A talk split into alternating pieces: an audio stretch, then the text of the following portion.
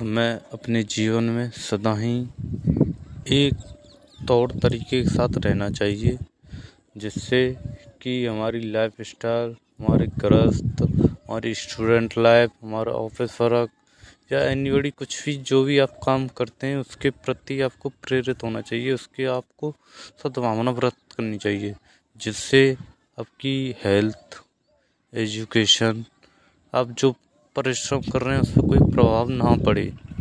आप किसी की बातों में आकर या किसी के बहकावे में आकर किसी से प्रेरित होकर आप डिवाइड हो जाते हैं। इधर उधर की बातें सुनकर मानी ये काम मुझे नहीं करना चाहिए।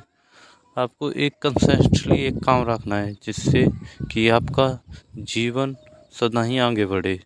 आपको एक बात का और ध्यान रखना है। कभी भी किसी की बातों का विश्वास ना करें। जो आपका दिल कहे, आपका मन कहे, उसके बारे में सोचें। अपने मन की करें हमेशा। वही आदमी आज के टाइम में सक्सेस हो पाता है। आप ऐसा सोचते हैं कि जिससे कि आपको कोई कुछ बता दे कि मैं वो कर लूँ, मैं ये भी कर लूँ कि वो तीसरा आया कि ये कह गया, वो आया, पड़ोस वाला आया कि ये कह, कोई रिश्तेदार आया कि ये कह गया। ऐसा कुछ नहीं है। सभी आप किस कोई भले के लिए नहीं बैठा किसी के। हमेशा हर आदमी, हर किसी का बुरा ही चाहता है। एक, दो हों, उससे कुछ होने होने वाला नहीं है। आपको उन लोगों को पहचान नहीं सकते। हैं आपका कौन बुरा चाहता है, कौन भला चाहता है।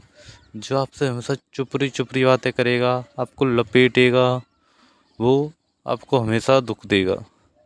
आपको पता ही है, गुलाब हमेशा कांटों में ही खिलते हैं। ये आपको सच्चाई है, ये आपको ये जानना पड़ेगा। ठीक है। तो इसी के साथ आज का सेशन में यही समाप्त करता हूँ।